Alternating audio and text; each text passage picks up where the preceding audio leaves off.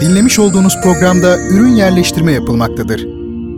Bertan Rona ile Duyuşlar Müzik, sanat, edebiyat, dil, kültür ve hayat üzerine duymak istediğiniz her şey bu programda. Bertan Rona ile Duyuşlar her çarşamba saat 22'de Samsun'un Gerçek Radyosu'nda. Bertan Rona ile Duyuşlar başlıyor. Çok değerli dinleyenlerim, Duyuşlar programından merhabalar. Efendim bugün 28 Temmuz 2021 Çarşamba saat şu an 10 ve her zaman olduğu gibi radyo gerçek yayınında sizlerle buluşmuş olduk efendim. Ben Deniz Bertan Rona, Duyuşlar programını yaklaşık 4,5 yıldır hazırlıyorum. Ve sizler için radyo gerçek yayınında az önce de belirttiğim gibi çarşamba geceleri saat 10'da sunmaya çalışıyorum sevgili dostlar. Geçen hafta Büyük Okyanus'tan bahsetmiştik. Büyük Okyanus üzerinde durduk. Oldukça özet bir şekilde tabii durmuş olduk. Bu hafta ise konumuz edebiyat olacak. Daha doğrusu dev şairimiz Yahya Kemal Beyatlı üzerinde duracağız. Belki münütaj olarak bakıldığında çok uzun bir süre konuşmuş olmayacağız ama önemli şeyler e, söyleyeceğimi düşünüyorum Yahya Kemal Beyatlı ile ilgili. O bakımdan zannımca tatminkar olacaktır. İnsanlar istifade edecektir. E, çok değerli dinleyicilerim Twitter'da hesabım Bertan Rona şeklindedir. Bir de daha ziyade etkinlikleri, biraz daha resmi nitelikteki duyuruları e, paylaştığımız, paylaşmayı düşündüğümüz bundan sonra Rona Bertan şeklinde bir hesap daha var. Instagram'da yine Bertan Rona ve elektronik posta adresimiz de bertanrona.gmail.com Duyuşların geçmiş bölümlerini bulabileceğiniz programlarımız ise daha doğrusu program değil tabii ki mecralar ise ortamlar, platformlar ise adresler ise ne derseniz değil SoundCloud, Spotify, YouTube ve Deezer olarak sıralanabilir. Buralardan, bu mecralardan duyuşların eski bölümlerine hatta ilk bölümden itibaren bütün bölümlerine ulaşma şansımız var. Her hafta olduğu gibi yardım çağrımı yinelemek istiyorum. Ee, bir üniversite öğrencisi kardeşimiz var. Onun masraflarını her ay karşılayıp kendisine göndermeye çalışıyoruz. Sabit bir meblağı kendisine iletmeye çalışıyoruz. İşe de yarıyor, çok işe yarıyor gerçekten. Bu konuda desteğinize ihtiyacımız var. Ee, benim de çorbada tuzum bulunsun, ben de katkıda bulunabilirim, destek olabilirim ee, diyen varsa aramızda lütfen bizimle iletişime geçsin. Ya da en azından duyursun, etrafına söylesin, yaysın. Hiç belli olmaz. Belki bir e, hayırsever vardır. 3-5 kuruşu vardır. Bir defaya mahsus yardımcı olmak istiyordur. Yani o yardıma da hayır diyecek durumda değiliz elbette. Bu oldukça anlamlı, oldukça önemli, değerli bir e, çaba, emek bana kalırsa.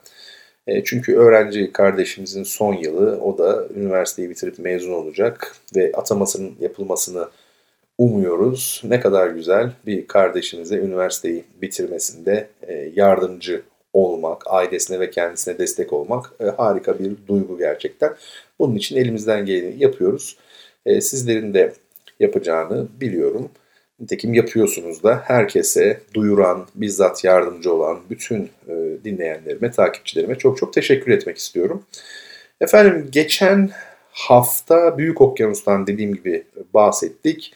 Bu hafta ise Yahya Kemal Beyatlı'dan söz edeceğiz. Öncelikle bir meseleye değinmek istiyorum. Yahya Kemal Beyatlı'nın Türk edebiyatındaki konumu nedir? Ee, yani bizim edebiyatımıza kronolojik açıdan baktığımızda, e, kuşaklar arasındaki münasebet olarak baktığımızda, e, gelecek gelenek ikilemi açısından baktığımızda Yahya Kemal Beyatlı nerede durmaktadır? Şimdi öncelikle bunu bir tespit etmek lazım. Mehmet Fuat e, Çağdaş Türk Şiiri Antolojisi adlı değerli çalışmasında şöyle diyor.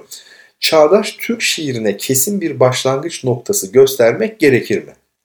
Değişik dünya görüşlerine bağlı eleştirmenler siyasi kaygılarla, kendilerini kuşaklar arasındaki çekişmelere kaptıran eleştirmenler ise bireysel kaygılarla çağdaş Türk şiirini başlatan şair olarak Haşimi, Yahya Kemal'i, Nazım Hikmet'i ya da Orhan Veli'yi anarlar. Daha gerilere Nedim'e, Şeyh Galip'e kadar gidenler de çıkar.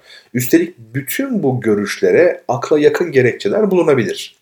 Çünkü sanatların gelişiminde yer alan en keskin dönemeçler bile tam bir kopukluğu getirmez.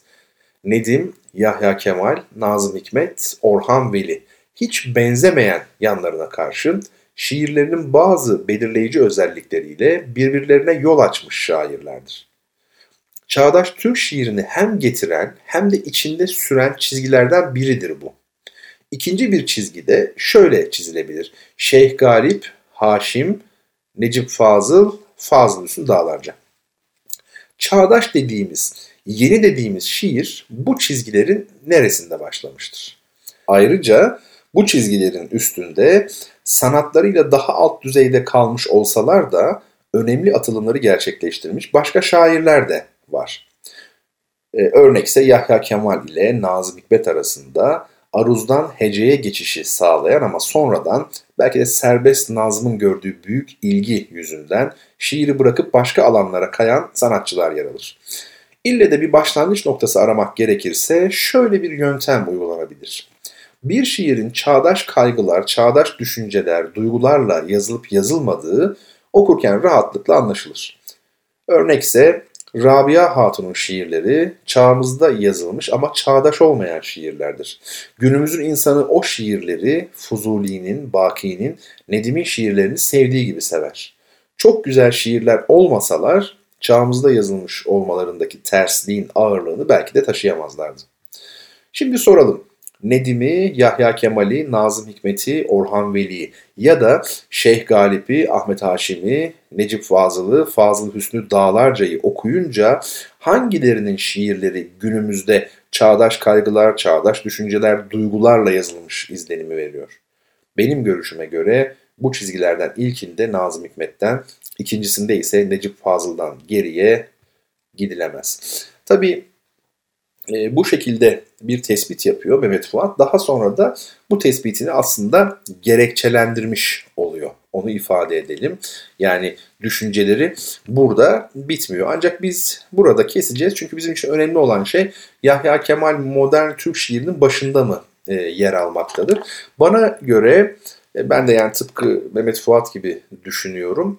Çağdaş Türk şiirini Yahya Kemal'le başlatmaktan çok eski şiiri Yahya Kemal'le sonlandırmaktan yanayım ben. Hatta son Osmanlı derim ben Yahya Kemal'e. Yani 1 Kasım 1922'de eğer e, saltanat kalktığında Osmanlı e, tarih sahnesinden ayrılmış ise e, bana göre gerçek tarih Osmanlı'nın yıkılma tarihi hani yıkıldı mı yıkılmadı mı pek çok tartışma hala devam ediyor. Onlardan bağımsız olarak söylüyorum. Bana göre e, bu tarih Yahya Kemal Beyatlı'nın ölümüdür. Yahya Kemal Beyatlı her ne kadar kendi Gök Kubbemiz e, adlı kitabında e, daha gündelik konuşma diline yakın, e, Osmanlı Türkçesinden daha uzak, temiz bir dil kullanmışsa da temaları itibariyle, ele aldığı konular itibariyle yeni değildir, modern değildir, eski bir dünyaya aittir. Ruhu öyle zaten Yahya Kemal'in. Ha şöyle düşünülmesin tabii. bu Yahya Kemal'i önemli ya da değerli değersiz kılar mı? Önemsiz ya da değersiz? Elbette değil. Yani o zaman biz Fuzuli'yi beğenmeyecek miyiz yani 500 yıl geçti diye. Ne yazık ki özellikle müzikte ve resimde iş öyle bir hale geldi ki, deneysel çalışmalar öyle bir noktaya geldi ki eserlerin değeri e, kontemporan, çağdaş olmalarıyla ölçülür oldu. Oysa ki o ünlü sözde söylendiği gibi e, yeni bir şey her zaman iyi değildir ama iyi bir şey her zaman yenidir. Yani bir sanat eserinden bahsediliyor burada özellikle. E, bir eser iyi ise hep yenidir ama her yeni eser iyi değildir. Bunu unutmamak gerekir. Yahya Kemal e, Beyatlı ile ilgili biraz bilgi verelim. Peki hayatı ile ilgili. Yahya Kemal Beyatlı 1884-1958 yılları arasında yaşamış. E, doğum yeri Üsküp. E, asıl adı Ahmet Agah. Babası Nişli İbrahim Naci Bey Üsküp Belediye Başkanıydı. Annesi Nakiye Hanım divan şairlerinden Leskovçalı Galip'in yeğeniydi. Çocukluğu ailesinin çiftliklerinde geçti. 11 yaşındayken annesini yitirdi. Teselya Savaşı'nın yarattığı engeller yüzünden Üsküp'te başlayıp Selanik'te sürdürdüğü öğrenimini 1902'de İstanbul'a gönderilmesi üzerine Vefa İdadiyesi'nde tamamladı. Yani Vefa Lisesi'nde tamamladı. 1903'te Jön Türklere katılmak özlemiyle ailesinden izinsiz Paris'e gitti. Orada Fransızcasını ilerletip Siyasal Bilgiler Okulu'na yazıldı. Özellikle Albert Sorel'in derslerini büyük bir ilgiyle izledi, tarih bilinci edindi. Jön Türklerle ilgi kurduysa da onların toplantılarından çok sanat çevrelerinin toplantılarına katılarak Fransız şairlerini yakından tanıma fırsatını elde etti. 9 yıl Paris'te kaldıktan sonra 1912'de İstanbul'a döndü. Darüşşafaka'ya öğretmen olarak atandı. Arkasından 1915-1923 yılları arasında Darülfünun'da uygarlık tarihi, Türk edebiyatı, Batı edebiyatı dersleri vermeye başladı. Mütarekeden sonra çeşitli gazetelerde kendi yönetimindeki Dergah dergisinde milli mücadeleyi destekleyen yazılar yazdı. 1922'de Lozan Barış Konferansı'nda danışman, 1925'te Türkiye-Suriye sınırının belirlenmesi için Fransızlarla sürdürülen görüşmelere delege olarak katıldı. 1923'te Urfa milletvekili seçildi. 1926'da Varşova Orta Elçisi olarak görevlendirildi. 1949'da Pakistan Büyükelçiliğinden emekliye ayrılana kadar bazen elçi, bazen milletvekili olarak görev yaptı. Sağlığında kitaplarının basılmasına izin vermedi. Hiç evlenmemişti. Ömrünün son yıllarını İstanbul'da Park Otel'de geçirdi. 1 Kasım 1958'de öldü. İlginçtir. Yine e, saltanatın kaldırıldığı gün e, ölmüş olmuş. Yani tezim böyle bir e, tesadüfle ya da tevafukla doğrulanıyor aslında. Peki yapıtları ölümünden sonra kurulan Yahya Kemal Enstitüsü'nce yayımlandı. Efendim şiir kitapları bildiğiniz gibi 1961 tarihli Kendi Gök Kubbemiz yani ölümünden sonra yayınlanmış. Ve bir de 1962 tarihli Eski Şiirin Rüzgarı ile e, ayrıca Rubayiler ve Hayyam Rubayilerini Türkçe Söyleyiş adlı çalışması 1963'te basılmış. Bitmemiş şiirler 1976'da. Onlar zaten taslak halinde kalmış. Mükemmeliyetçi bir yapıda olduğu için tabii çekmecede bekletmiştir. Uzun yıllar hatta 10 yıllar şiirlerini. Yahya Kemal şiirimizin yenileşmesinde önemli bir aşamaydı. 1860-1900 yılları arasında gerçekleştirilen yenilik çabalarının asıl şiirden daha pes ve sati bir şiire geçmemize yol açtığını ileri sürerek divan şiirinden bile daha ağdalı bir dille yazılan, aktardıkları düşüncelere göre değerlendirilen manzumelere karşı batı kaynaklı saf şiir anlayışını savundu. Ulusal ölçü yani milli vezin olarak hecenin benimsenmesi gerektiği ok şiiri e, düzeltelim burada yanlış ifade ettik hemen düzeltiyorum. Ulusal ölçü olarak hecenin benimsenmesi gerektiği, aruzun Türkçe'ye uygun düşmediği görüşünün ağır bastığı bir dönemde ok şiiri dışında hep aruzu kullandı. Eski şiirin rüzgarına kapılmadan yazdığı çok beğenilen şiirleriyle yaşayan Türkçenin aruza uygunluğunu bu yolla iç ahengi sağlamakta daha başarılı olunacağını göstermeye çalıştı. Bana kalırsa bunda da başarılı olmuştur. Yahya Kemal. Yahya Kemal de çok değerli dinleyicilerin belli izlekler vardır. Mesela bunlardan biri Osmanlı, geçmiş ya da gelenek ne derseniz deyin. Mesela Süleymaniye'de Bayram Sabahı, Akıncı, Mohaç türküsü, İstanbul'un fethini gören Üsküdar, Mihriyar, Ok, Kaybolan Şehir, 1918, Yol Düşüncesi, Mavera'da söyleniş, Mehlika Sultan.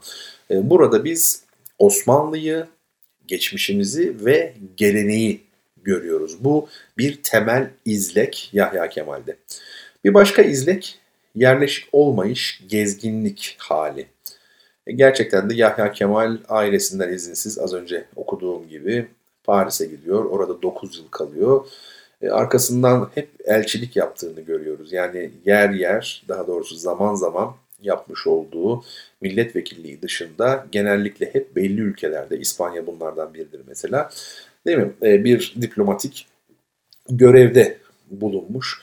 Düşünün hiç evlenmemiş ve hayatının son yıllarını bir otel odasında geçirmiş bir şairden bahsediyoruz. O bakımdan gezginlik de çok temel bir izlektir Yahya Kemal'de. Karnaval ve dönüş, yol düşüncesi, gezinti, gurbet, hüzün ve hatıra, Çin kasesi, Endülüs'te Raks, Altor şehrinde, eski Paris, büyü şiir, Sicilya kızları, hayali söyleniş, Madrid'de kahvehane. Bu şiirlerde de gezginlik teması ön planda. Evet, rintlik vardır Yahya Kemal'de. E, bu tabii ki bohemlik ya da flanörlük gibi değil. Rintlik çok daha başka bir kavram. Ama Rindlerin hayatında, Rindlerin akşamında, Rindlerin ölümünde, düşünüş şiirinde ve eski mektup şiirinde bu rintlik halini e, İslam'dan ve özellikle tasavvuftan e, bağımsız düşünemeyeceğimiz, yine Osmanlı'dan ve İstanbul'dan bağımsız düşünemeyeceğimiz bu rintlik halini gözlüyoruz. Ölüm Yahya Kemal'de yine kuvvetli bir izlek, kuvvetli bir tema. E, sadece insanın ölümü gibi düşünmemek lazım. E, Osmanlı'nın, geçmiş dünyanın da ölümü var. Aslında belki de bireysel ölüm Yahya Kemal'de daha çok bu e, kadim dünyanın o çok arzulanan, çok istenen güzel dünyanın artık hayatta olmamasına bağlı. Düşünce, sessiz gemi, geçiş, düşünüş, duyuş ve düşünüş, o taraf bir dosta mısralar, bir yıldız aktı, gece bestesi. İşte bu şiirlerde de ölüm düşüncesini görüyoruz. Efendim deniz çok önemlidir. Yahya Kemal'de Osmanlı tabii ki Cihangir bir e, medeniyet olmuştur. O bakımdan denizlerle de özellikle kuvvetli dönemlerinde arası çok çok iyidir. Deniz olmadan dünyayı tanımak, bilmek mümkün değil. Yahya Kemal'de de deniz sıklıkla var. Mesela Açık Deniz, Sessiz Gemi, Deniz Türküsü, Hüzün ve Hatıra, Deniz. Bu şiirlerde, bu beş şiirde de denizi görüyoruz. Belki de Osmanlı'nın e, her zaman söylüyorum ben e, geri kalması ve Osmanlı'nın e, yıkılışa doğru gitmesi Atlas Okyanusu'na kıyısının olmamasından, Akdeniz'de e, hapis biçimde kalmasından bile kaynaklanmış olabilir. Bu da bir etkendir. Zamanın akışı bir e, fena yani insanın fani oluşu kapsamında değil de genel manada zamanın akışı Yahya Kemal Beyatlı'nın en önemli temalarından biri. Belki de Fransa'da Bergson felsefesinden ciddi manada etkilenmiştir. Bunu bilmiyoruz. Ama zamanın akışı e, sıklıkla karşılaşılan bir konu Yahya Kemal şiirlerinde. Süleymaniye'de bayram sabahı, o rüzgar, mevsimler, kar musikileri, gece, akşam musikisi, Eylül sonu, sonbahar, sessiz gemi, modada mayıs, geçiş, düşünüş, duyuş ve düşünüş, bahçelerden uzak, geçmiş yaz ya da geçmiş yazı hatırlatan galiba isim yanlış yazılmış olabilir ona bakmak lazım. Ve efendim ufuk kavramı. Bu da denizle bağlantılı belki. Yine açık deniz, İstanbul ufuktaydı. Ufuklar ve uçuş şiirlerinde. Yahya Kemal şiirinde kadın var mı? Evet var. Ee, çok güçlü bir şekilde kendini göstermiyor başka bazı şairlere göre ama Vuslat şiirinde, Telakki'de, Nazar'da, Özleyen'de, Ric'at'te ve Çin kasesinde kadın da önemli bir izlek olarak karşımıza çıkıyor. Ve şu ana kadar saydıklarımız içinde yani ilk üçe kesinlikle girecek bir başka izlek musiki. Yahya Kemal bir musiki tutkunu ama tabii şiirinde de belirttiği gibi onun tutkun olduğu musiki daha çok Türk musikisi. Yani Tamburi Cebil Bey ve diğerleri. Mesela Itri şiirinde, Hayal Beste'de, Eski Musiki'de, Akşam Musikisi'nde, Yol Düşüncesi'nde, Hüzün ve Hatıra'da, Gece Bestesi'nde, Ses'te ve Güftesiz Beste'de. Bu şiirlerde e, musiki konusu, tematiği, izlencesi ön planda. Ve nihayet çok değerli dinleyenlerim Yahya Kemal söz konusu olduğunda belki de Osmanlı olmak, gelenek, geçmiş, tarih bunlarla birlikte en önemli konu başlığı hiç şüphesiz ki İstanbul'dur. Onun İstanbul üzerine yazdığı e, şiirlerden pek çoğu ya da bir kısmı diyelim bestelenmiştir biliyorsunuz.